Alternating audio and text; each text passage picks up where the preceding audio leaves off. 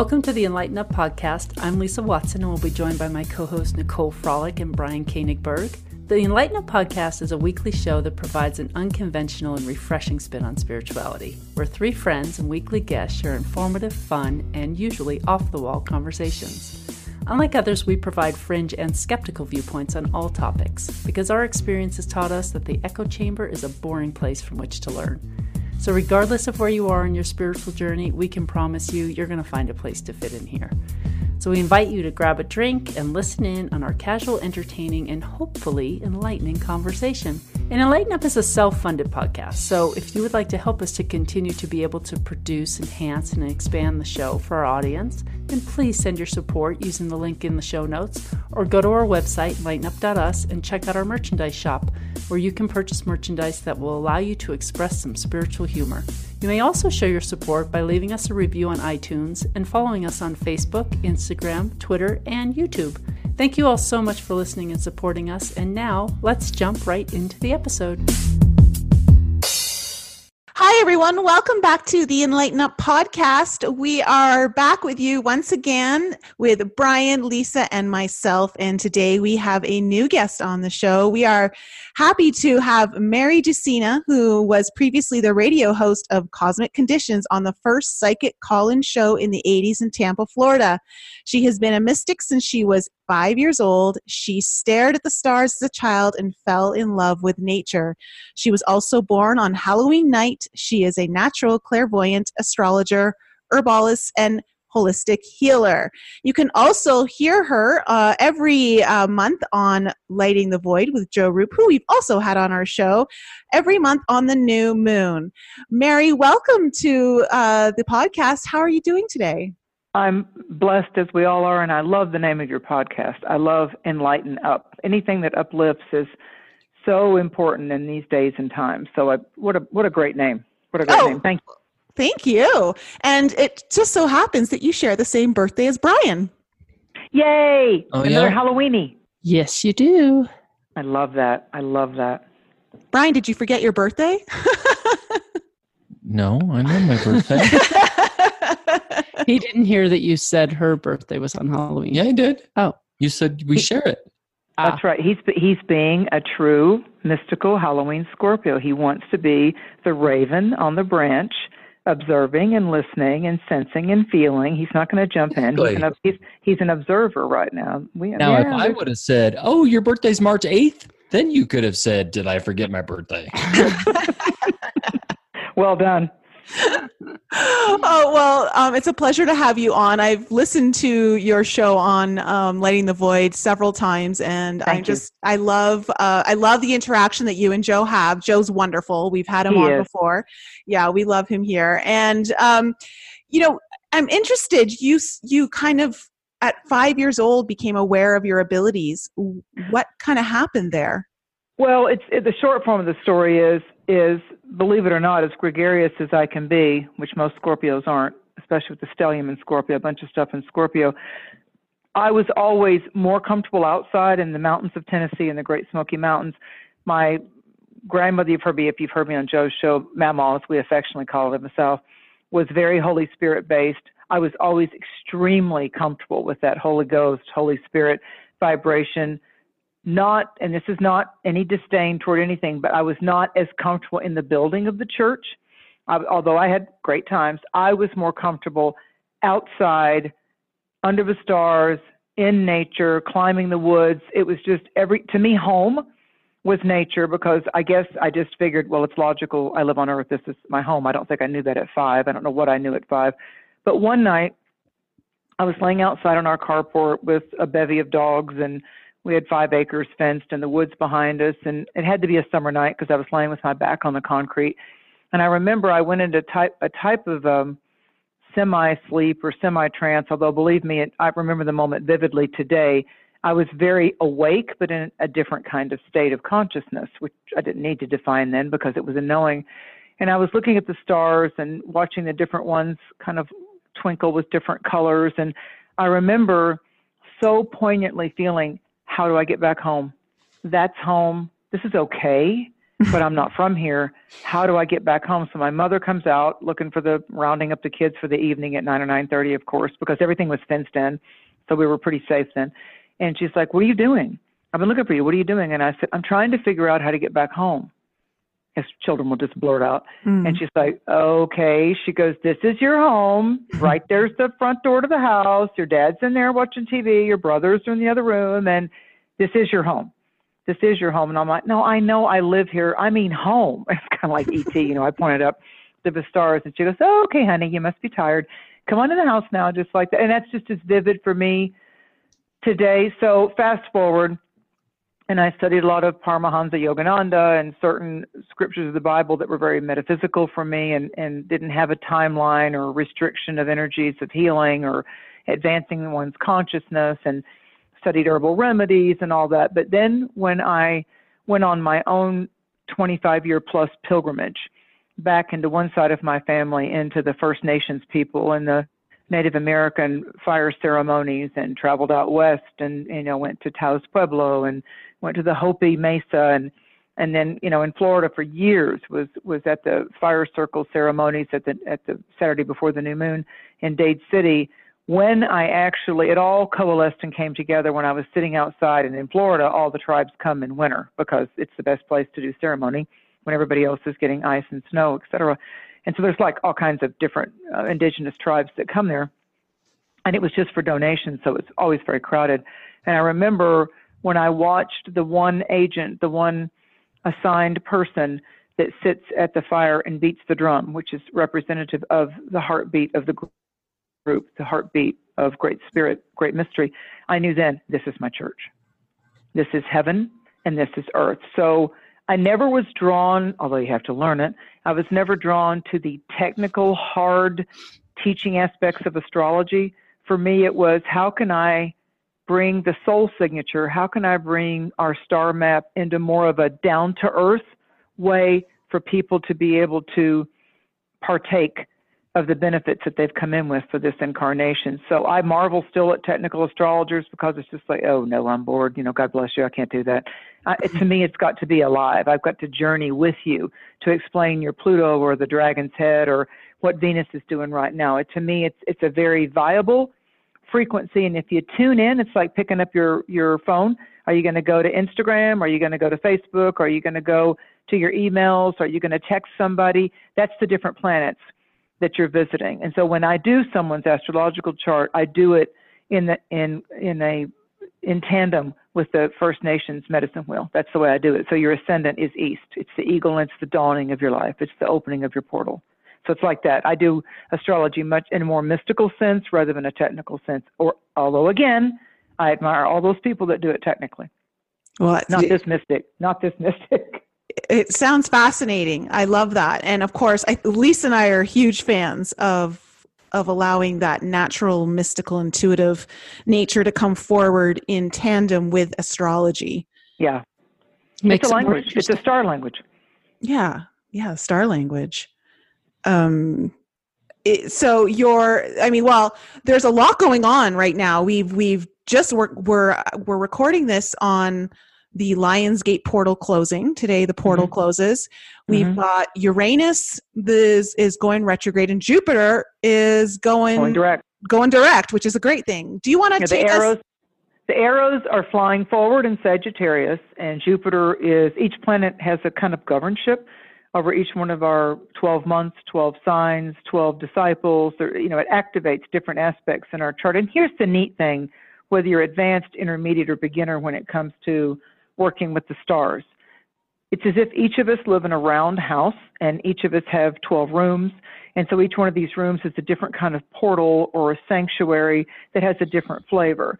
So like when a lot of planets are, are forming and zooming through the water sign of Cancer the Crab, you know, we need to nurture ourselves, like at summer solstice going into the third week of July. It's a great time every year to start leaning your intentions toward am I being able to receive? Am I giving all the time, giving of my my skill sets, helping other people with my tools, but what am I doing to replenish my own self? And that's not just going and getting a pedicure. It has to do with how are you massaging your own soul? How are you taking time. It's like take ye apart a while and rest. How are you resting and nurturing and allowing others generosity and kindness and donations and tithes to flow back into your life? I've learned a long time ago that it's, it's equally important for us to feel good about receiving from another, allowing other people to give back to us, uh, be, being able to feel as good about receiving tithes and donations and accolades that not so ego based, but about, wow, you really helped untwist some knots for me at a deep, deep soul psychological core level. Thank you for getting me out of my twisted trauma. And so, you know, someone might just send you a hundred dollar prepaid credit card in the mail with the receipt like hey go bless yourself go bless some animals which is what i normally do with those tips is go out and help critters in the woods like ellie mae off the beverly hillbillies. So it's it's about receiving. And so we've shifted into the leo stellium now. And so although the lion's gate starts to ramp up once the sun gets into leo and, and comes full on the infinity of 8 8 leo rules the inner child and the heart, were the sign before that, Cancer moon child, rules our inner infant, the baby. There's a big difference between the infant that we all once were. When little babies are born, I mean, parents, someone has to help lift their heads, the neck has to be cradled, and if you left them alone, they would starve to death. They wouldn't be able to evacuate, uh, clean themselves, evacuate the bladder without it building up, et cetera, et cetera. They wouldn't be able to feed themselves because the umbilical cord has been severed. It's a new world it's a new life. So each year, I like to take clients around the wheel of maybe like for you, Nicole or Brian or, or Lisa, maybe each of you have the realm, the region, the zone, the house that has the zodiac sign of Cancer involved with it. This has to do with you making sure your feelings aren't in a quagmire. How am I feeling? When you get to Leo, which is where we are now, it has to do with does this make my heart light up? Does this make my heart shine? Leo is the eyes of the heart, like brave heart, heart of the sunrise. It's the eyes of the heart, how the heart wants to see it, wants to look at it. And too many people walk around caught up in the monkey mind. They they they give mind the control, and it's constant chatter, and it's always doing a type of conflict uh, blah blah. You know, if you, if you say black, it says white. If you say up, it says down. If you say yes, it says why not no. So we get caught up in limbo if we allow the mind to take to be the captain of our relationships with spirit. It needs to be the soul and our soul's strength to be the captain of this incarnation and this vision quest that we're on, even above the body. The soul's the captain but the heart and the soul hang out together there at that heart chakra, going from the heart chakra up to the crown. And Leo reminds us your courage, your ability to overcome anything is that you let your inner child walk with you because now you're the parent. Once there was a parent or there was a guardian that may or may not have done nice things and steered you in the right direction. We all met a lot of people that didn't get that. They just didn't get that. So, and it, it's a signature that rides with them with abandonment issues and rejection issues and bullying issues.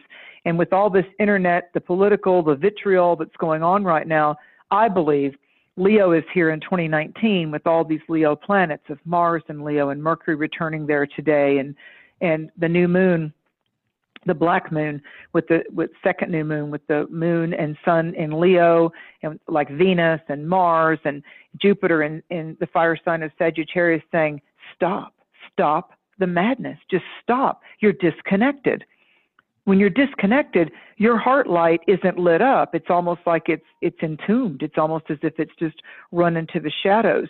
And so internet trolls and the false bravery, it's really easy for someone to be brave on the internet and to render their, their opinion to trash yours and the conspiracy theories and all of that. And it's very draining. It's very draining. So Leo is reminding us here in 2019 and as you were talking about today, as we go into the 14th, Venus is in a superior conjunction to the sun. Here's that technical stuff. And what it means is Venus is going to go to the heart of the sun. It's called Cazimi. And so here's here's the to me here's the mystical aspect of it.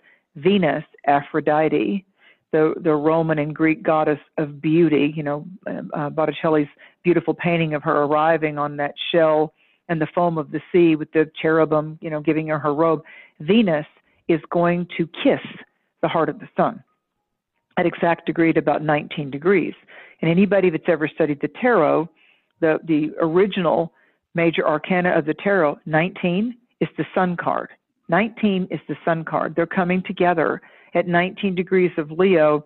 This is such an auspicious August. I mean, it really is auspicious August. And as we come to the end, the latter part of August, all this stuff that's vibrating in the heart's eyes are going to move into the harvest maiden of Virgo.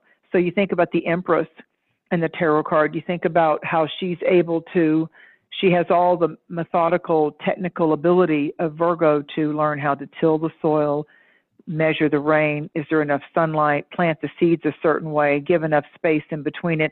I mean, there's the growing season that we come through May, June, July, August, and then we get to Virgo in the third week of August by the sun's transit. And then it's about the things that actually arrive last after all that labor, after all that due diligence and work. It, the last thing that forms on the tree is the fruit or the nut. So there's the warming, the growing season, the ripening, there's cherry blossoms before there's a cherry. And so we're coming into the fruits of our labor, the fruits of our labor. And there's very auspicious things going on with Uranus and Taurus and Saturn and Pluto and Capricorn. Now we're shifting more from fire which is aspirations, setting our intentions, inspirational uh, the focus. Now it's going to start to shift in the third week of August. It's going to shift into the Virgo zone. And so we're going to have these Virgo planets kissing up with the material world. Uranus and Taurus. Taurus is a sign that says, I want to own it, touch it, feel it, smell it, consume it. Taurus is like, yeah, give me that wine, give me that homemade wine. Let's have a really nice uh, meal with people that we trust and that we love to sit and just let our hair down with. You know, Taurus is like, give me the banquet anytime instead of the crowded mall. That's me. You know, yeah, yeah. And so Virgo is about, and let's look at the nutrition and the holistic wellness of the fact that we are actually prioritizing time with the people in this lifetime that serve us well. It's good medicine. You know, I, I tend to look at things, I say to my clients all the time, you've heard the statement laughter is the best medicine.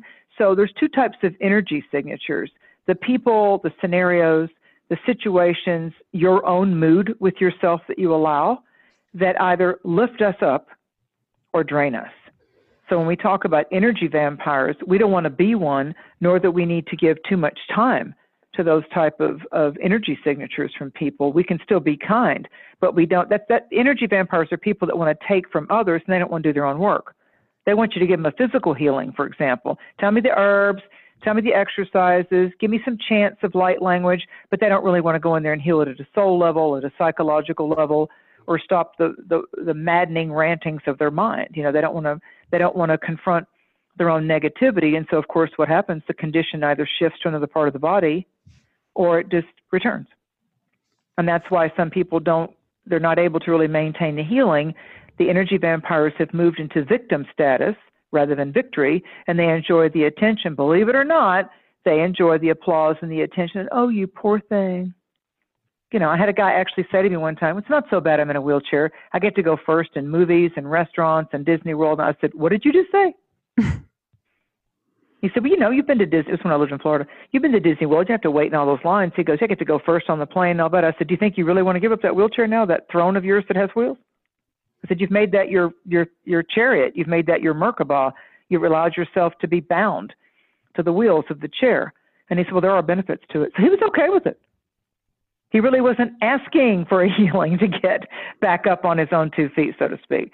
So you've got to look at people's intentions instead of always taking it back to yourself that wonder why that herb didn't work or i really did you know send light language or i really did you know work with that person's auric energies or at the deep core levels and or they're really in a great astrological cycle. Wonder why the the good luck buzz didn't come live and reside at the cellular level because they're in their own way.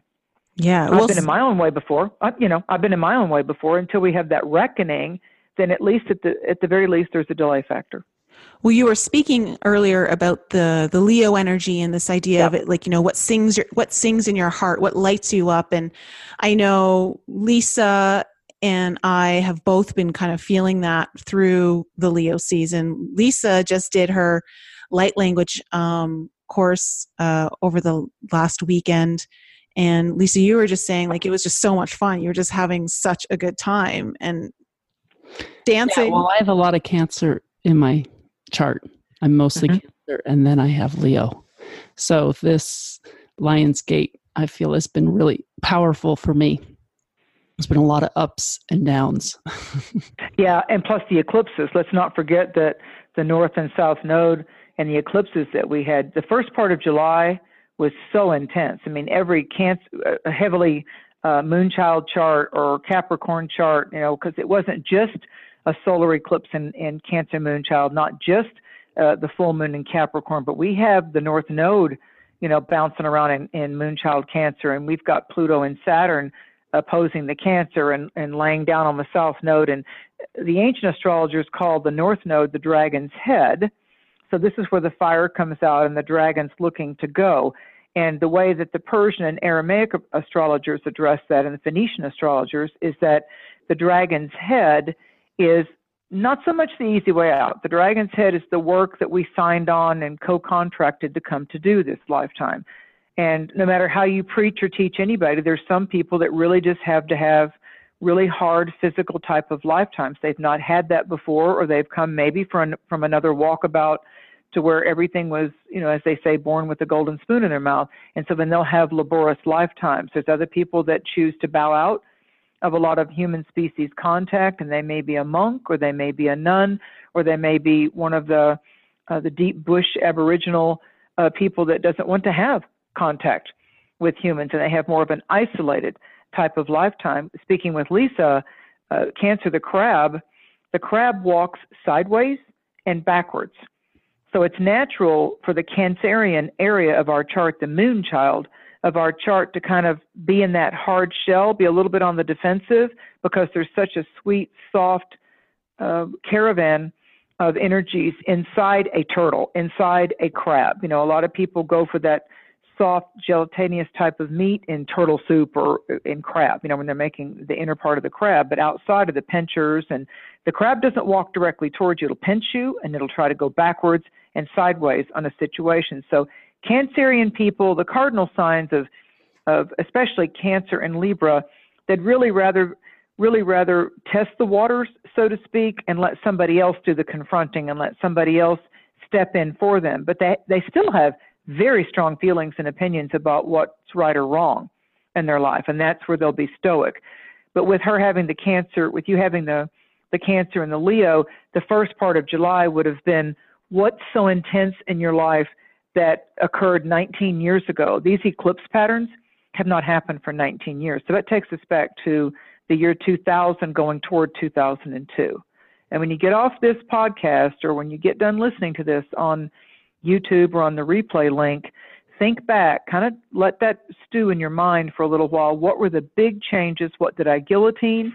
What did I enter into? What life shift was I excited about? What part of my inner child had to stretch beyond my psychological fractures or or trembling traumas that once visited upon me, whether it was my school years or my home life or my first intimate partner or my first divorce or betrayal or rejection, that kind of stuff got stirred up at a deep subconscious level the last week of June this year and the first 10 days of July. Then after that full moon around mid month in Capricorn, it's like we got our sea legs back, and it's like the goat said, "Okay, I got to climb out of this. I mean, I've got to." I, I remember what happened to me 19 years ago. I I have what I refer to as a nervous breakdown. Okay. January of 2000. So it was a pivotal year for me. Absolutely. And my and what I'm saying to your audience and what I'm saying for myself as well as all of us I love the next year we're going into with the eclipses continuing in Capricorn on the day after Christmas. And of course, eclipses aren't just one day, but on the 25th and 26th of this year is going to be another eclipse in Capricorn.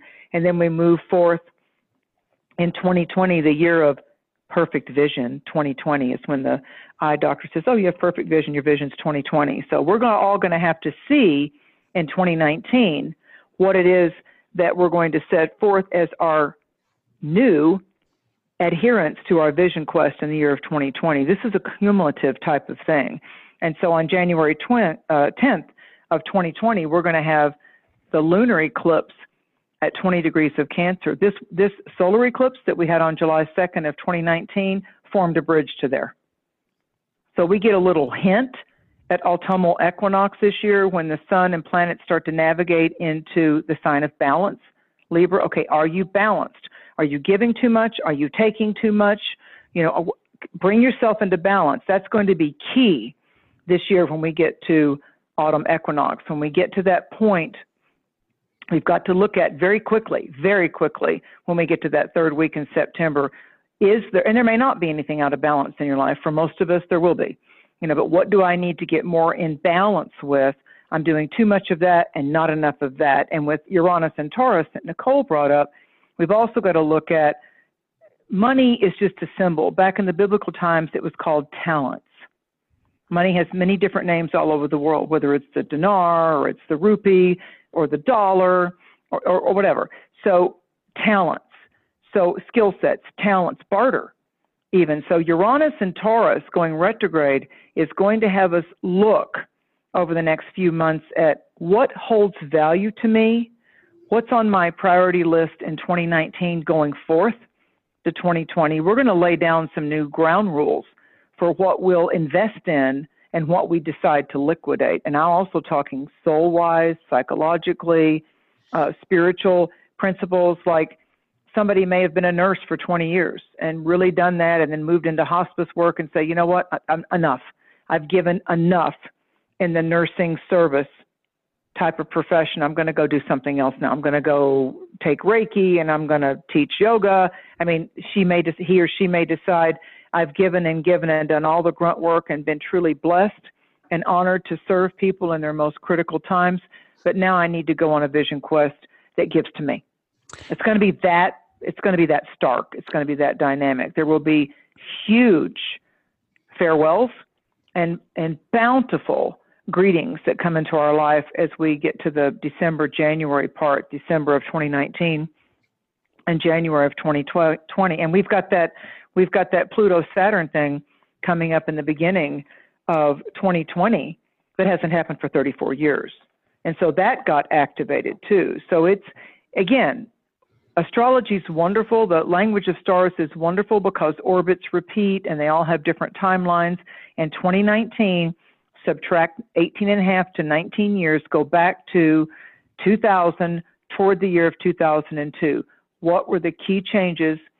How they affected you? What did you say goodbye to? What were you resistant to let go of? And what did you invite in? And some of it was probably very shocking. I mean, uh, like like Lisa was saying, when we get to a point to where our inner electricity is beginning to frazzle when we start to have a stress or post-traumatic stress reaction or nervous breakdown or it's just like i i'm out of this. I can't do this anymore. You'll hear you'll hear people say things like i can't live this way anymore. I'm not doing this.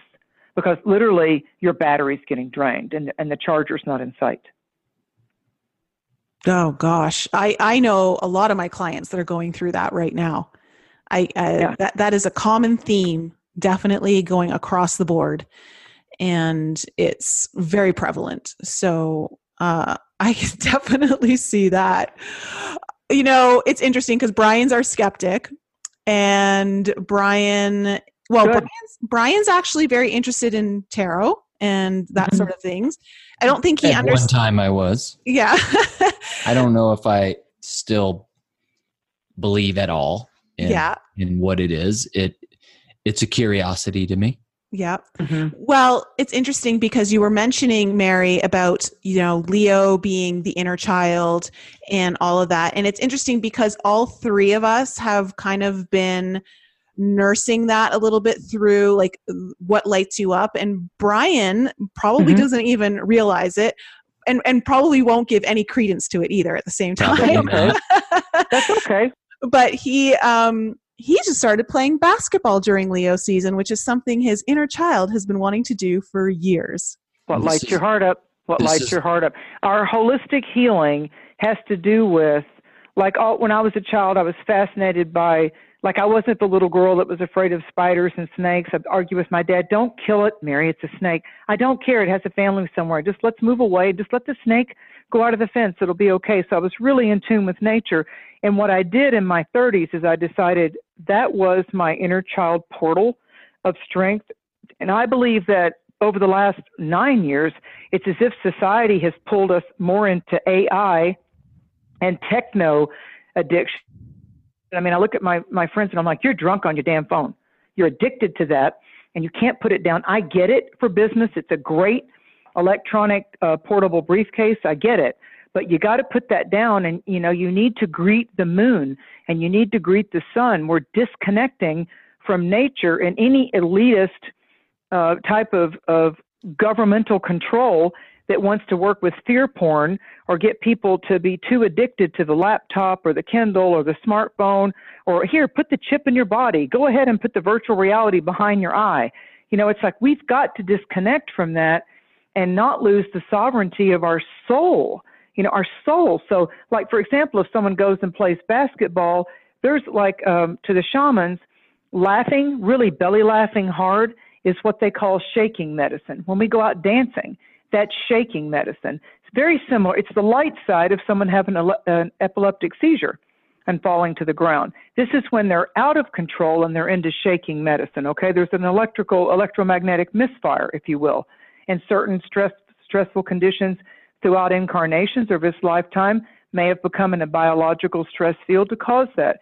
But the positive side of shaking medicine is playing basketball or frisbee or dancing or or or, or, archery or just something that doesn't allow you to be tethered and leashed and listened to and watched by these smart devices. I, I really think this whole AI thing, this whole transhumanism thing, is like it, it's almost as if there's some type of a some type of a process that's like dumb down emotionally. Put your eyes on your phone. Don't look around on the street. Don't be proactive about your safety.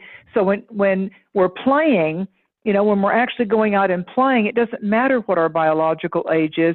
We're engaging that infectious wonder filled, like a dog. Every every morning when a dog wakes up, it's just like yippee, it's time to go. Or or a toddler, yes, you know they they may want to do something. The dog may have to go out to relieve itself, but it's like if you just hang out with dogs, they wake up happy.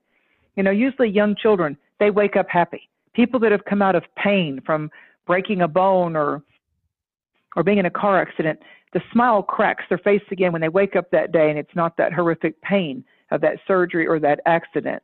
And I've always said to my clients, don't let pain, don't let pain end up manifesting as your main teacher of this lifetime to bring up your gratitude factor because it's the little things. It's the little things that matter mm-hmm. the most. You know, we're going to take our memories with us. It's not going to be all the stuff that we've accrued, all our little knickknacks, the fancy car we drive, how big our house is, how great our shoes and purses and wardrobe is. Uh uh No, it's going to be are things right with your soul? Are you happy inside yourself? Does your heart light up when the new day begins? Can you get unknotted and untwisted from whatever's trying to haunt you in your mind or psychologically or some kind of shame, blame, guilt from the past? Work on that instead of just being so societal ruled by what's the current it thing, you know, what's the current financial status supposed to be? Because when someone, people I've worked when they've lost their house, when they've had a surprise divorce or all the material assets went away, their 401k t- tank, the, t- the, the financial crisis that hit the housing market in 2008, back when Pluto went into Capricorn, there was a lot of rock and roll that went on with what people thought were secure. The best security we've got is the currency, is the currency of our harmony. If you have harmony in your home, doesn't matter how big your house is. If you have harmony with your children or you have you're in sync with your mate, you can sit outside and have a sandwich and be happy because you've got a great life partner. And all that other stuff doesn't matter and it's very temporal. And that's what Uranus and Taurus is teaching us, especially as we go into Virgo. So like like he's doing, he's engaging his inner child, his adult self is allowing the presence of the inner child that always lives within us, no matter what age we are, he's allowing that inner child to have its way, to have some play. There's an essence, there's a spirit to anger, there's an essence, and there's an energy, and there's a spirit to play. Just play. And so I think that that's a big gap right now with most of the age groups that I'm working with. Is I say to them, "What do you What do you do for fun? What do you What do you do for play?" And and you know, computer gaming. Uh, it's not electronic. It's not electronic, and that you're not just getting drunk until you pass out. Because to me, that's avoidance and denial. So, what do you do that's just pleasant and fun for you instead of just habitual or addictive? A lot of people can't answer that right now. They can't. You know, some people will say to me right away, Oh, I love getting out of my boat, or I, I go out among the trees and I go hiking. I'm like, Good for you. Do more of that. It's Leo. Go do more of that. Make that the top three in the top three priorities in your top 10 list. You know, there was one of the talk hosts, David Letterman, used to do a, a, a comedy, a parody about your top 10 list, and he made a whole comedy series out of it. I'm telling people now, find the top three categories because they're going to shift of what is in your priority list right now. That's your currency. So that's either a debit or that's a credit. And if you don't have a sense of wonder and harmony, and whether you're single or you're married or you're trying to work on a problem, find the spirit, find the spirit of harmony and play in working on that resolution. You got to first find it in yourself. You got to first find, you know what, if if he or she wants to leave me, if they're just done with me, then perhaps, perhaps we've gone as far as we can go and what the soul contract was for each other. It doesn't have to be a horrible thing. You know, who was it that told us that it absolutely had to be till death do us part? I mean, maybe that's a wonderful, to be cherished accomplishment. But I got to tell you, when I look back on some of the people that ended up breaking up with me or I broke up with them, it wasn't, it was just like, I really was done with that. They really needed to be done with me because we both moved on to, to a higher frequency. So I don't want to carry that, how dare he, or, you know, he lied to me. Okay, maybe that's how spirit moved the, the chessboard of fate. Maybe that's how spirit moved the pieces. You know, stop letting shame, blame, I'm right, they're wrong, rob you of your soul sweetness because it's dangerous. And I believe, like the Indians believe, and that's the way I was taught, I believe if your spirit, if your soul is sick, if it's fractured, if it's broken, that's where you've got to start, whether it's Reiki or light language or astrology or and and to Brian's point about tarot and oracle, I've always said because I started doing them when I was 14 years old. This is just like little vignettes of a dream. These cards don't have any power. It's like a going to the grocery store. Let's see, do I want to get Captain Crunch cereal? Do I want to get Cheerios? Do I want to get granola? What do I want to do? And so the boxes are like tarot cards in the cereal section. You know the, you know the things you're looking at. All the visuals are like, what will you choose? So I believe that, that oracle cards and, and tarot artistry is maybe just about helping you come into a, a bit more of a of an intuitive conversation with what's lurking in your subconscious. I believe it's good for that. But as far as it being a prognostication ironclad tool, no, no. I believe it helps you see where you're kind of headed and where you may be stagnant on your path, and then it gives you options of like start the conversation of why you're there. And do you want to be there? Is this where you belong? So I agree with him. I mean, I agree with being an open minded skeptic. I mean, I really do, but that's kind of being a Scorpio. Skeptics don't bother me. Yeah, I, I agree. I think the tarot cards are really good, not at like giving you definitive answers, but like you said, opening up the conversation and exploring what's really going on. Well, like, like, like, and, and the elements, you know, if you take it back to nature, you know, in the tarot, just like in regular playing cards, someone can break open a brand new deck of playing cards that they got at the casino, and I'll say, pick one, pick one, and I can do an oracle reading on if it's if it's clubs, that's wands in the most tarot decks. If it's diamonds, that's pentacles. If it's hearts, that's cups. And we start dealing with you know, everybody has emotions. Are they flowing or are they stagnant? You know, and if and if they so when you work with these these symbols, you know, when you've got air, earth, fire, and water. So when you whether you're going to the tarot or you're looking at how many fire signs do you have in your soul portrait, your star map, it's interesting. And to me, it's as fascinating when I look at someone's birth chart, when I look at their star map. Maybe some people are absolutely lacking. They have no water planets, so they have no fire planets, and the and the houses of the of the three fire houses are completely empty. Like they're really grouped up in a lot of earth and a lot of air. I can assure you, and you won't find it in most astrology books, that when planets in a given year start to clump into those empty houses, like the, the area where they're, if they don't have any water signs in their chart, when we start having Pisces season and Cancer season and Scorpio season, the three water signs, it'll be the most intense time of the year for them. So I like walking people around. I think the best way to understand your own chart is to learn, like if you have a Libra rising sign, that's the front door of your chart. That's east on your medicine wheel. So rather than just focusing on being a Scorpio or a Taurus or a Leo, start focusing on that was based off your time and location of birth.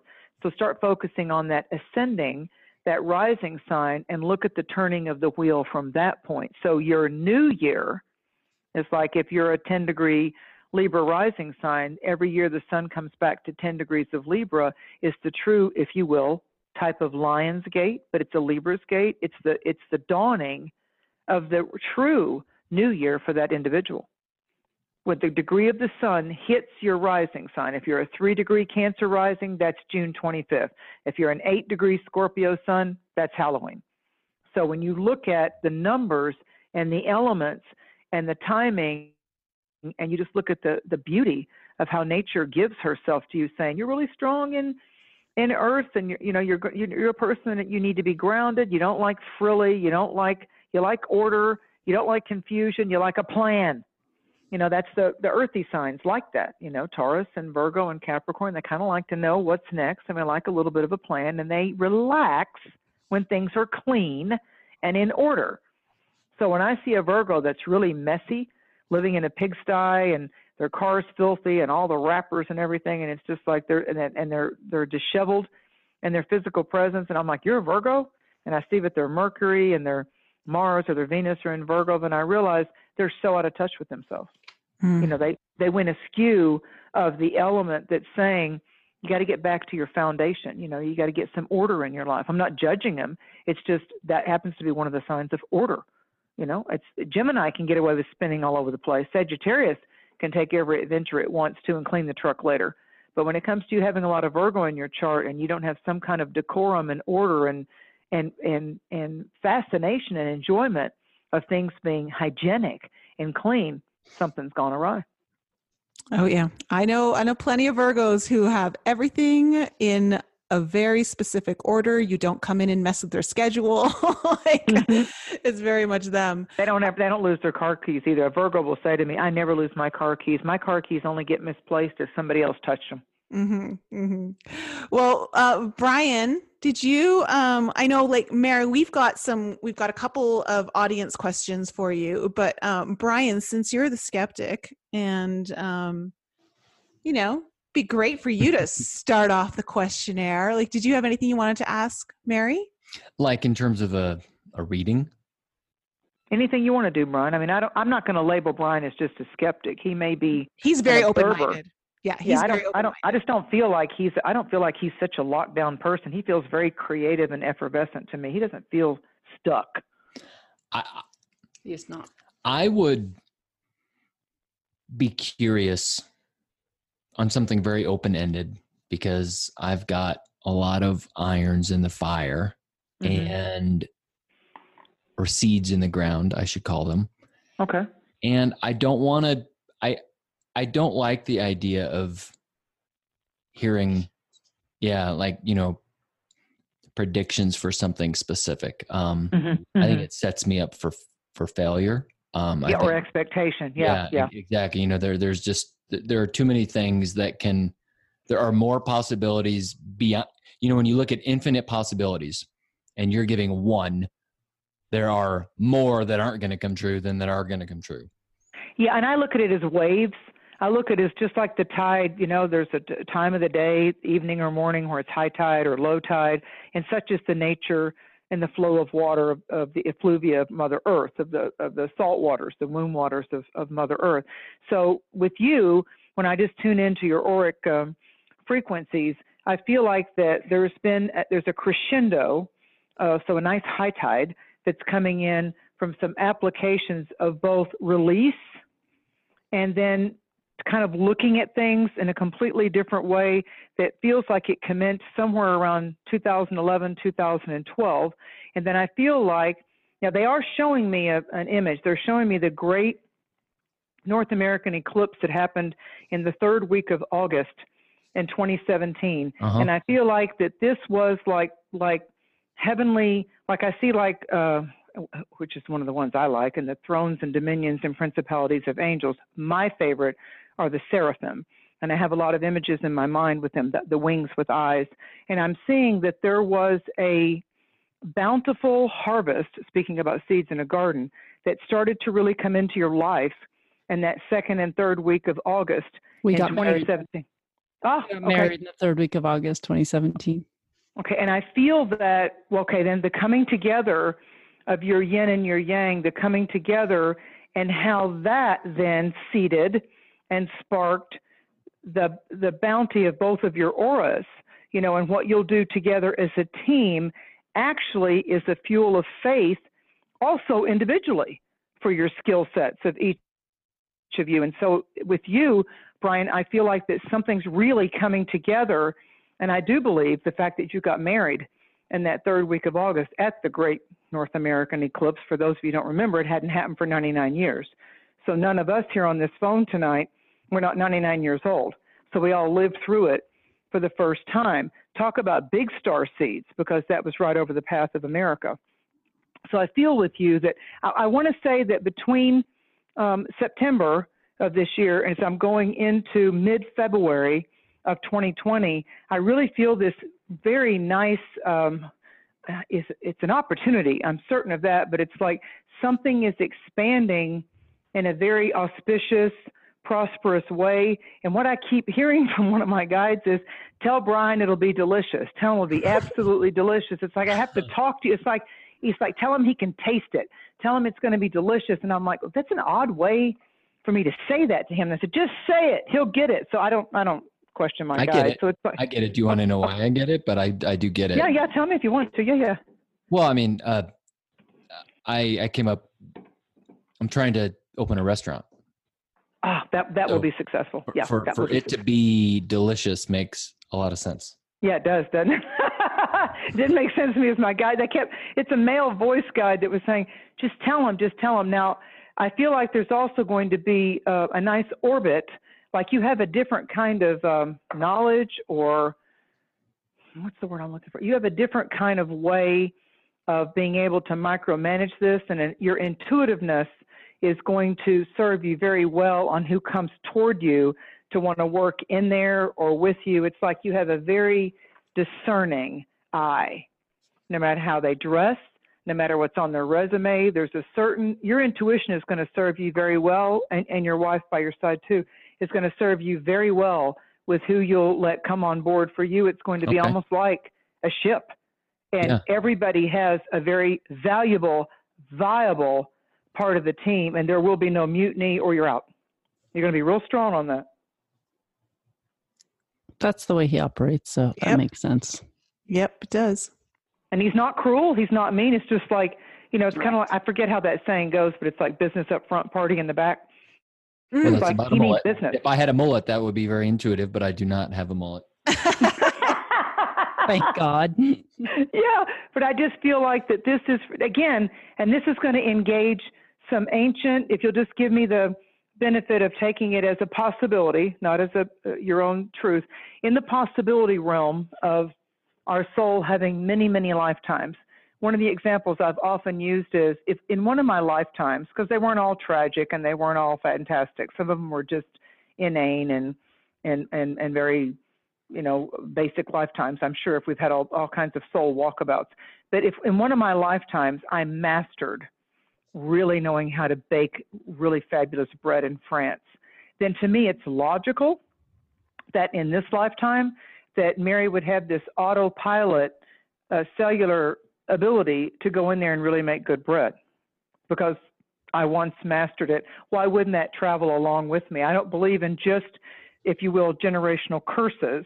I believe that we also have generational blessings that when we meditate, and we receive and allow and claim and bring it forth, that Brian can say to all of my ancestors and to all of my generational elders, I give thanks for every aspect of how you served nutritional, delicious, comforting food in your culture, in the way that you did it, life force enhancements and all that. And I ask for all of that generational ancestral blessings to come forth in this restaurant. I don't see how that could hurt anything. It can only enhance. That sounds awesome. I like it. And with him being a Scorpio, when he puts his focus on something, it is alchemical. It's very alchemical. He's, you know, he, he'll have that traditional side to crunch the numbers and this is what my food cost is and this is what the linens are and this is what I need to make per night and Mhm. this is what I'm paying out. But then there's that other part of him because that will just become very routine. Then there's a part of him that says, now let's get busy with what makes this rock and roll unique, fantastic. Because his spirit self, his higher self, the inner child, if you will, as well as the wizard within him, wants people to walk walk in with and leave with a memorable healing experience. And believe me, it's very primal that can happen with food. People go people go out to eat An experienced designer. So there's yeah that. they, they go they go out to eat to try to escape the trials and tribulations of home and, and life. They want to go they don't want to be annoyed when they go out to eat. Now i've met plenty of annoying customers but when they go out to eat they're they're like little kindergarten kids you know they they do have high expectations. You know they can they can fuss over the coffee not arriving fast or i was ready for my second martini but there's so much more underneath that. They really i think people go out to eat to be pampered and that's what their egos are hoping for. So when someone's got that skill of not being resentful to that, but that when they come into that world of service, yeah, the world of service, then it's like, thank you for uh, coming here tonight. How might you know when I was I was helping a friend of mine and I was her front end manager. And when the waitress or the waiter was having a problem, I would go over to the table and I would say, This is going to be a win win situation.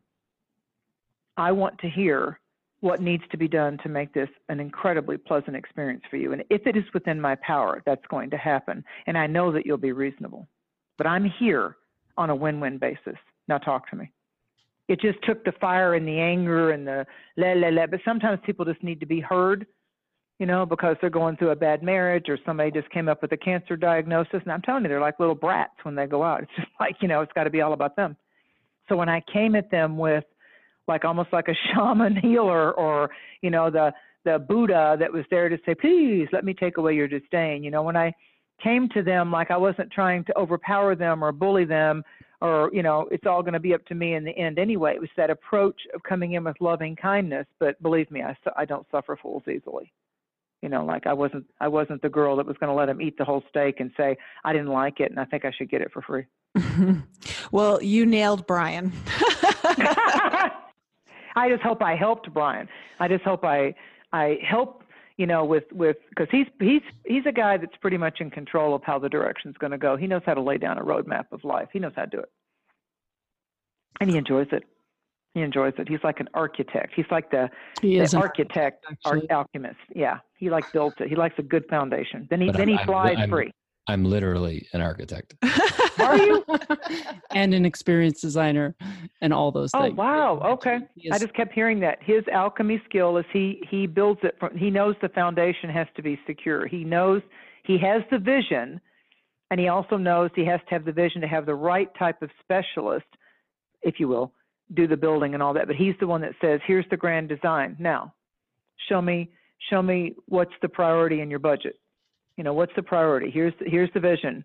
What are you willing to invest your your energies into because our first investment is our energies you know no matter how much money we have if we run around and exhaust ourselves you know money can't always buy you wellness we all know that hmm Well, I love that it all started when we got married. So there's that. absolutely well i just kept seeing that it was like and i want you both to um maybe at your leisure as we come into this full moon in aquarius you know venus is going to kiss the sun then we're coming to the full moon in aquarius and that aquarius full moon is going to clash with with some of this leo. And aquarius is is where leo is homage to bravery and courage and the brave heart you know and it's like in the lion witch and the wardrobe it's aslan you know the the medicine lion. But when we come to an aquarian moon what the aquarian moon is saying to us is i have to be unique. I have to be different. How might i step outside the box and how might I just blast out of here? You know, it's it's it's exploring space. You know, it's it's how do I rise up and and have faith and trust in the unexpected surprise. You know, it's that surprise factor where Leo's bold enough to confront anything. Aquarius is like, well, let's just let's not just step outside the box. Let's let's fly out into the stars. You know, it's like tonight. You know, the Perseids meteor shower for the next couple of nights, and and there's going to be up to 59 to 60 per hour. So this mystic is going to go outside with Venus getting ready to to kiss the face of the sun and go to the heart of the sun by the 14th. Yeah, you betcha. I'm going to be outside saying greeting the moon and allowing the star shine to encode me. It's one thing to sing with with soma and sound language and chants and meditations and drums at the ceremonial fire and another to actually take my physical geographical earth temple body outside and be and make the dedicated effort after midnight and before dawn to be out there until the stars start streaming in front of my eyes out of the northeast. So it's Sirius and it's Leo and it's the Perseids meteor shower. And so if the skies are cloudy at first, then just go back in, find a window if you don't want to stay out there and start watching with all your light pollution off until you start to see the stars. Because at 59 to 60 per hour, you'll find the right hour because we will be encoded. I know I will because that's my real home, remember? mm, coding, I like it. it is, it is. Oh, yeah. I mean, it's, you know, uh, science used to poo poo and woo woo all that kind of stuff. I remember in school, it's like there is no water on Mars. Mars is just a gaseous hot, and then say, oh, yeah, there's evidence of water, and oh, there's water on the moon. And it's just like, why don't I just take that science book and throw it?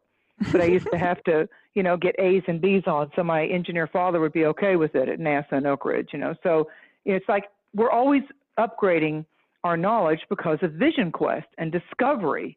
And every generation goes with what they've got. You know, you just go with what you've got. But you can't become, I don't think it's healthy to become so stagnant and no, there's no water on Mars. I, I've not been to Mars. I don't know. Maybe there is. I can shift, I can move, I can change. And I'm not necessarily going to take the government's or somebody else's opinion about it. See, back to Brian's point, I'm okay with being somewhat of a skeptic. I think it's healthy instead of being a sheeple. Mm. Or being led by addiction and fear porn or, or electronic leashes. You know, like I said to people, you're drunk on your phone. It's just like you got to have, you know, 18 beers every night. That phone is like your 18 beers. You're addicted to it. No, I'm not. No, I'm not. Well, let me see how long you put it down. Come on, let's go out for a conversation without any phones. Oh, I, I know some people who are addicted to their phones, definitely. Well, Lisa, do you did you have a question that you wanted to ask? Oh, I you know, I, I feel the same way Brian does as far as not really wanting anything specific. Mm-hmm. I know that there are infinite possibilities and timelines. Absolutely. Absolutely. And all that. Well, so you know, tell I me the tell me the month of your just tell me the month of your birth. June. Okay with you, what Spirit says to me is that if we go back to like what I was talking about with Brian, and Brian identified with the seeds, the seeding of the garden. With you, I see blossoms of your love. And I feel like that you're like, you know, in herbology and in holistic studies, there's a big difference between the healing that can come from a tincture or an elderberry uh, versus uh, tree essences, the Bach flower remedies. You're like that that high vibration of, of the essence of flowers. And so when you study the essence of flowers, like there's a there's a very high vibration of the blossom of a mimosa tree.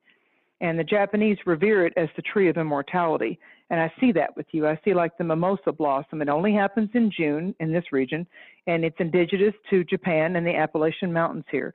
And the mimosa tree, when they bloom in June, savvy herbalists go out there and get a few blossoms and I put them in a glass jar because then in the in the heavy times of winter, so late January, February, early March, I take out that little jar of those frozen delicate mimosa blossoms and I pour a little of my favorite tea, you know, over that little blossom and that blossom is was going to end up being a seed pod.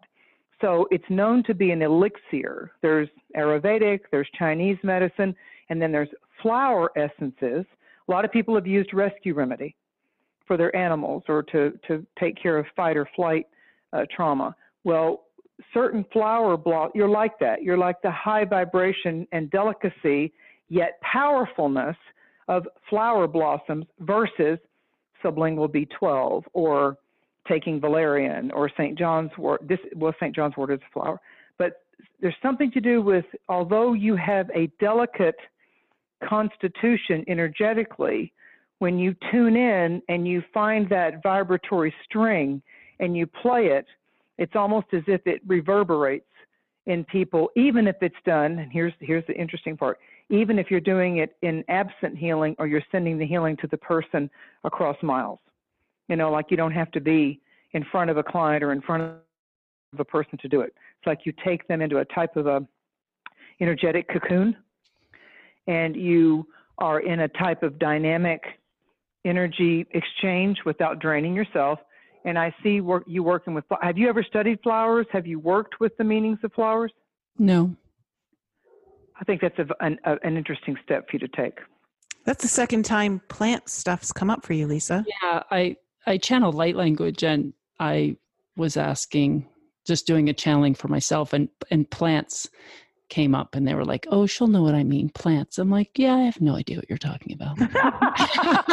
well, when you get when you get into there's different aspects of of holism too, and and holistic really is. People will say stuff all the time, like you know, uh, it, they say it body, mind, spirit. And I had a, a a native elder say to me, "There's this new marketing thing that's going." He said it in the '90s to me when I was out west. He goes, "This new marketing thing going on in the woo woo new age movement of you know, body, mind, spirit, body, mind, spirit." He goes, "It's wrong." And I said, Oh, okay, you said that with a fierceness. He said, It's always spirit first. It's spirit, and how spirit is either infecting or affecting, how it's affecting the mind, and then the mind either pollutes or enhances the body temple. And I said, That makes perfect logic sense to me. So, plants, I believe that, and I'm not taking anything away from whether it's plants that are vegetables or or you know uh, dandelion greens. I mean, but see, a dandelion, for example, has a yellow flower as well as you can eat the root, make a tea out of that, and you can also eat the leaves. So for me, for some reason, what I'm seeing intuitively is that it's the energy signature of the flowers that are calling to you right now. I'd investigate it, not because I say so, just to see what how it dovetails in with light language. Yeah, and I've always had a sense for what heals the body. Like I'm very, very in tune with my body and even with other people just saying, well, if you, you know, try that, that might work sort of thing. Well, so. given that you're born in June, I would, if you've never planted night flowers, if you've never planted, they're in the morning glory family, but if you've, anybody that's got the sign of Cancer Moonchild in their chart, I say go, go plant some moonflowers because there's these incredible white, flowers and they open at night. Hmm. They open at night and then they vine and they twist and they've got the heart shaped leaves just like morning glories do, mm-hmm. but they bloom at night and they close up during the day and you walk outside and oh my god, the essence Sounds of that. Great. And that oh, oh, they're incredible. They're huge. They're much bigger than the, the morning glory blossoms. But I plant, I plant them together every year. I plant, and I've got uh, moonchild planets in my chart. I plant the Grandpa Ott, which is an Appalachian favorite. That's a real deep violet color of a morning glory, and one's called Blue Heaven, and that's kind of like a periwinkle blue. So I plant those, and then right in the middle of those, I plant the moonflowers on just a piece of lattice, and they all come out, and the morning glories open up until the hot part of the day, and when the moonflowers, and they all vine together, and there's just, I'm telling you, it's like one year, I think it was 2015, I went out there and it had totally come all over the wall and everything, and the vine then came back down and just it literally looked like a waterfall of flowers. And I went out to it and I snapped a picture of it and I put it on Facebook and I said, I went and had a conversation with the vine today.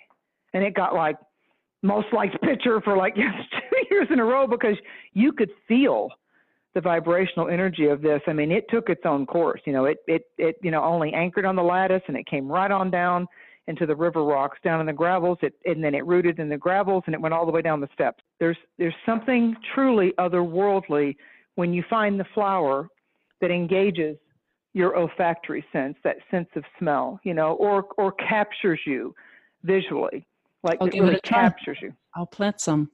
Yeah, and then like for Leo, the the flower for Leo is the dandelion and the sunflower, and they're both very vibrant yellows. So what I like to do with auric healing and color healing is I like to also work with trying to wear some of the colors externally, like for a guy his his you know his play clothes or a tie or I breathe that color when I go out. Like right now, I've I've deliberately went out and bought something in that sunflower yellow so I could feel that color on me. You know, and I and I noticed the the sunflowers and I'll notice the dandelions and I let my eye fall upon those bright yellow mums. You know, I like looking at those that yellow right now because it's the flower of the sun.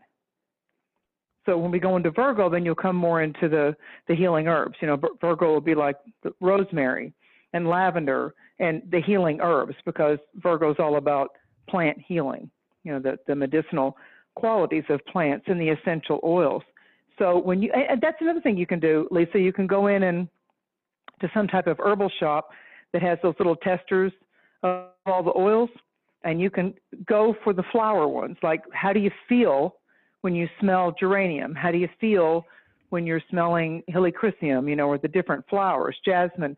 Are you drawn to them? Are you more drawn to citrus or the woodsy? You know, like are you drawn to uh, like eucalyptus or frankincense, the ones that are more of the air element, and start getting in touch with, you know, what's what's my smell sense, what's my olfactory sense talking to me about in 2019. Because there's a reason why we're oh gosh, I don't like musk or ooh, I don't like patchouli or ooh, I don't like jasmine. That's just too strong for me. And then you say to yourself, oh my God, I'm so drawn to that rosemary and that geranium. Yeah, okay, then go look it up. Go look up the healing benefits and the healing qualities of geranium and rosemary. Or why are you so drawn to lemon? You know, why are you so drawn to that? See? I love lilacs. Okay. Okay. And lilacs are one of the gentle flowers. Pear tree. What is that tree we always smell when we go to Telluride? And our tree right It's a, outside. it's a Japanese lilac. Japanese lilac. Yeah. Yeah, there's yeah, there's uh, yeah, there's even a there's one that looks like these. I swear they look like these Buddha like kind of Buddha lotus blossoms and I think it's in the magnolia family except they're like double colors of pink. There's like a magenta and a pink and I always call it the tulip tree here in Tennessee, but it's got a fancy ass name. But when that thing blooms, it looks like, oh, look, Buddha's been bloom. And it always like starts blooming at the Buddha full moon in Scorpio every year. And it's just like at, at the Wesak Festival. And that's one of the trees I like here. But you study, you later on, you, because it came up by the providence of spirit, so it was intuitive. You study the, the healing benefits and effects of the mimosa blossom, the mimosa tree. You look that one up. Okay, well, Awesome. Well, thank you. Um. So, uh, Mary, we've got a question from our audience. Uh, Okay. She wants to remain anonymous, but she's from the LA area. Okay. She's wondering if you have any insight into her missing memories in time and if it's related to her health issues. being related to her health and wellness Mm-hmm. challenges and issues and accomplishments. I'm going to reframe that because it's not just an illness and a challenge. And I, I, I feel like there was something that was, was what my guides are saying to me. There was something buried in the unconscious of this lifetime that had to do with something that was of shock and awe, shock and awe. So it's like if I sneak up on a cat and it's sound asleep and it really just wants to sleep in the corner, I'm going to surprise it, shock it, and frighten it. Okay. Then if the cat either scratches me or runs away, but there's still been a little bit of distrust that's been formed between me and that cat if I keep doing that. So I feel like when she was in an innocent stage, age in her life, that she's got some missing memories and some missing time because, and this can happen sometimes when people are in a sudden car wreck. They're the kid in the back seat and their parents were driving and it was somebody else's actions that prompted the car to go off the bridge in the rain or whatever, but it still goes into the cellular effect of the child that it was shock and awe. And it's not that the child grows up blaming the parents, but there's a certain distrust from a child's standpoint of dad drives too fast in the rain or I don't I don't like dad's driving. And so there's something that begins to anchor into the memory banks and then there starts to be missing memory and missing information and as we grow into teenage and adulthood we sort of lose our ability to connect the dots and and uh, understand that the strings on the mandala or the Dreamweaver are going back to a certain point in time where there was something shocking, surprising, out of the ordinary. And that ends up being, in a greater or lesser degree, a type of trauma that goes in. So I feel with her, Anonymous LA, that part of the medicine for her is to find someone that's really good at doing, um, teaching her working with self hypnosis. She can find that on YouTube. You know, I mean, for what we pay for the price of the internet these days, I would suggest she listen to some of uh, one of the guys I trained with, Dr. Brian Weiss, and he's got some past life type of meditations. And what I liked about studying with Brian Weiss, who's a degreed psychiatrist, is that when I took training with him in person, what I loved about him was look, I may write books and I may teach you about past lives, but when you do a 20 minute session of a past life, he said, don't be so, like Brian, like your Brian would say, don't be so addicted to the fact that I'm going back to a past life. You're not going to get back to a former walkabout or a past life without dealing with the trauma of this lifetime, without clearing any kind of, of roadblocks that you've got to do with the lifetime that you're dealing with at the moment. Because whether past lives are true or not, whether reincarnation is true or not, if you don't believe in reincarnation, then this is the life that really matters. Yeah? Okay, if you do believe in reincarnation, then this is the life that really matters. It's the same. It's the same. Mm-hmm. So I feel with her that if she would, and again, through YouTube, there's a another great gal on YouTube, Kelly Howell, that does the Secret Universal Mind meditation. And she says that it takes usually to lay down a valuable new, improved neural pathways that it could take anywhere from 25 to 30 days just falling asleep with the meditation. It's like 30 minutes. She has an incredible voice quality, and you just go to sleep with that, and she's cleansing you, and she's prompting your wellness, and all of those things. And and for Anonymous LA, she needs to hear these meditations in full consciousness first, so she doesn't have any kind of doubt or insecurity. Like the first time you hear something that's going to be involving hypnosis, be fully awake and listen to it and see if you have any concerns. If you don't, then you'll go deep into hypnosis with it because you've already heard it and your eyes were open and you didn't allow yourself to go into deep hypnosis. And so, therefore, the medicine, the healing, is on deep internal levels. And that's what I feel she needs. And okay. you know the old saying, you know the old saying, when the student is ready, the right teacher appears. Nowadays, that can be found on YouTube. She may not have to actually go to somebody. Yeah, absolutely. That's that is that's for a sure. blessing of our time. You know, that's yeah. a blessing of our generation. And, I, and those there are blessings to the technology and the smartphones and the avenues that we have. I just think it's a mistake to get addicted to it and leashed by it. All right. Well, that's great. Um, I'm sure she'll appreciate that. Uh, we also have one more question from Lucia in Romania.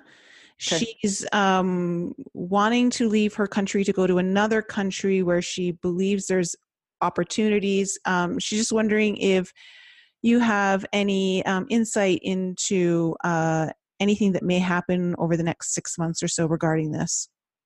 Uh, for some reason, I felt Italy. When you were asking me the question, when she was wanting to leave her country, most people by assumption would say, oh, she's wanting to get to America. I don't see that with her. I see like Italy, Spain.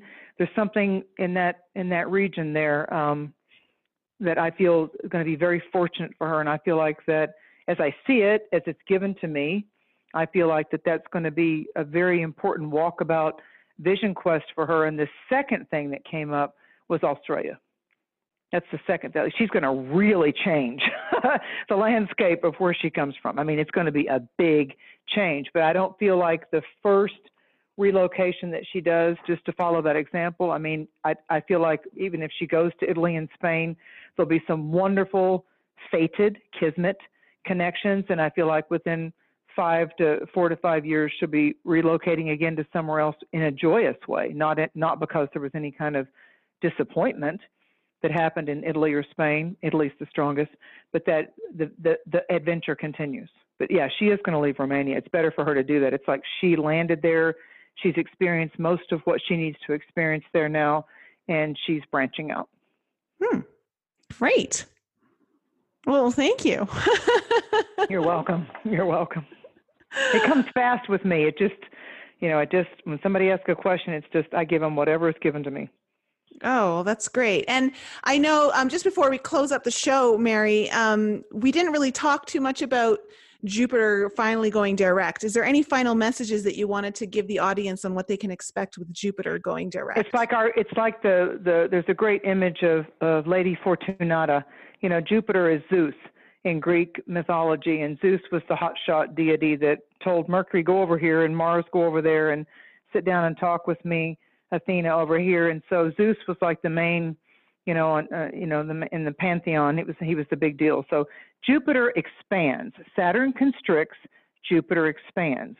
So a lot of people right now that are under the sign of Sagittarius or Gemini, or they have a moon or rising sign in that, they'll have to watch expanding their taste for sweets or alcohol because alcohol converts to sugar. They may find that they're partaking of ayahuasca or DMT or pot a little too much because Jupiter's like, I want more, why not? Or they may find that they got lucky at the casino, but their addiction to go to the casino and play the slots might be too much, you know. So the the caveat with the most beneficial planetary agent in astrology is that Jupiter's like, I want more, I want more, more, more, more, more.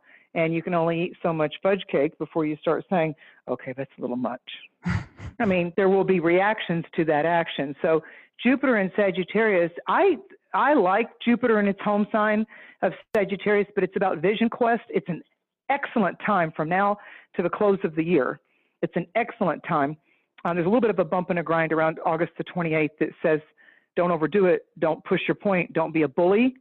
Philosophically, you're not. You don't have to always be right. You don't have to always get the applause when there's a clash there, because we're also going to start to have um, as Mercury's in Leo, it's going to come up and it's going to square Uranus and Taurus. So right around that that time frame, the 27th, 28th of August, Jupiter's kind of on back burner. But overall, Jupiter is saying to us, I'm direct. So what lights up your heart?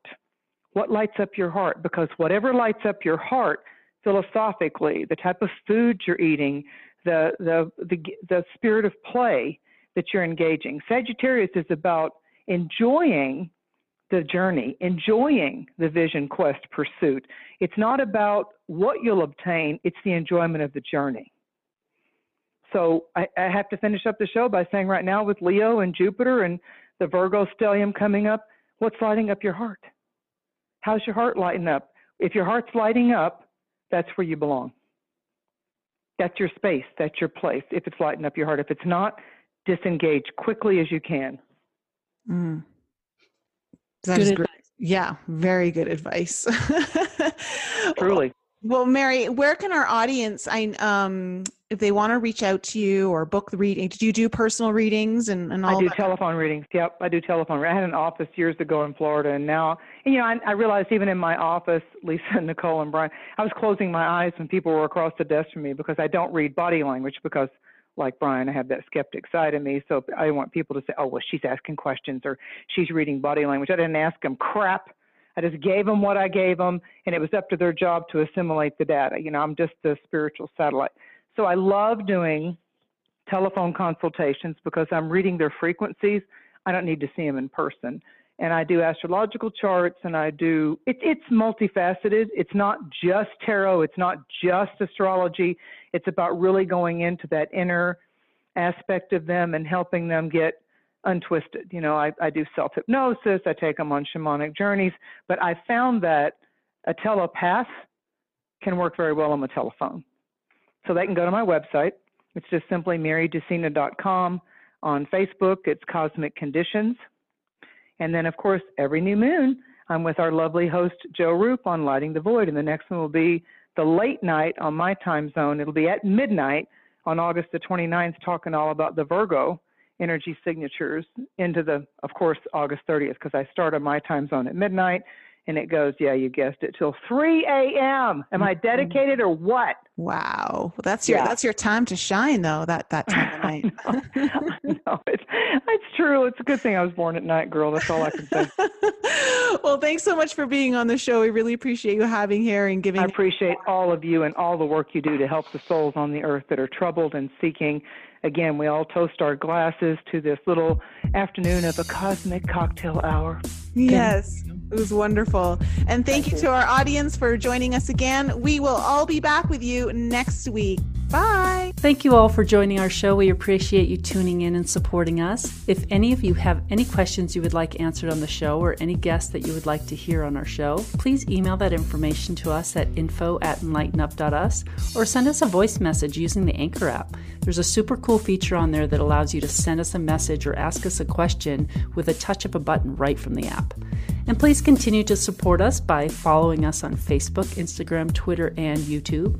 And if you haven't checked out Nicole's channel on YouTube yet, head on over there for some more insight from her, or you can visit her website, inflexibleme.com, where you can book a personal coaching session or a tarot reading, watch some of her most informative videos, or you can sign up for her newsletter. And if you're interested in some light language healing, head to my YouTube channel, Lisa Loves Love, or send me an email to lisa at lisaloveslove.com to inquire about your own personal reading. Thank you again for joining us and supporting us, and we'll be back with you all next week.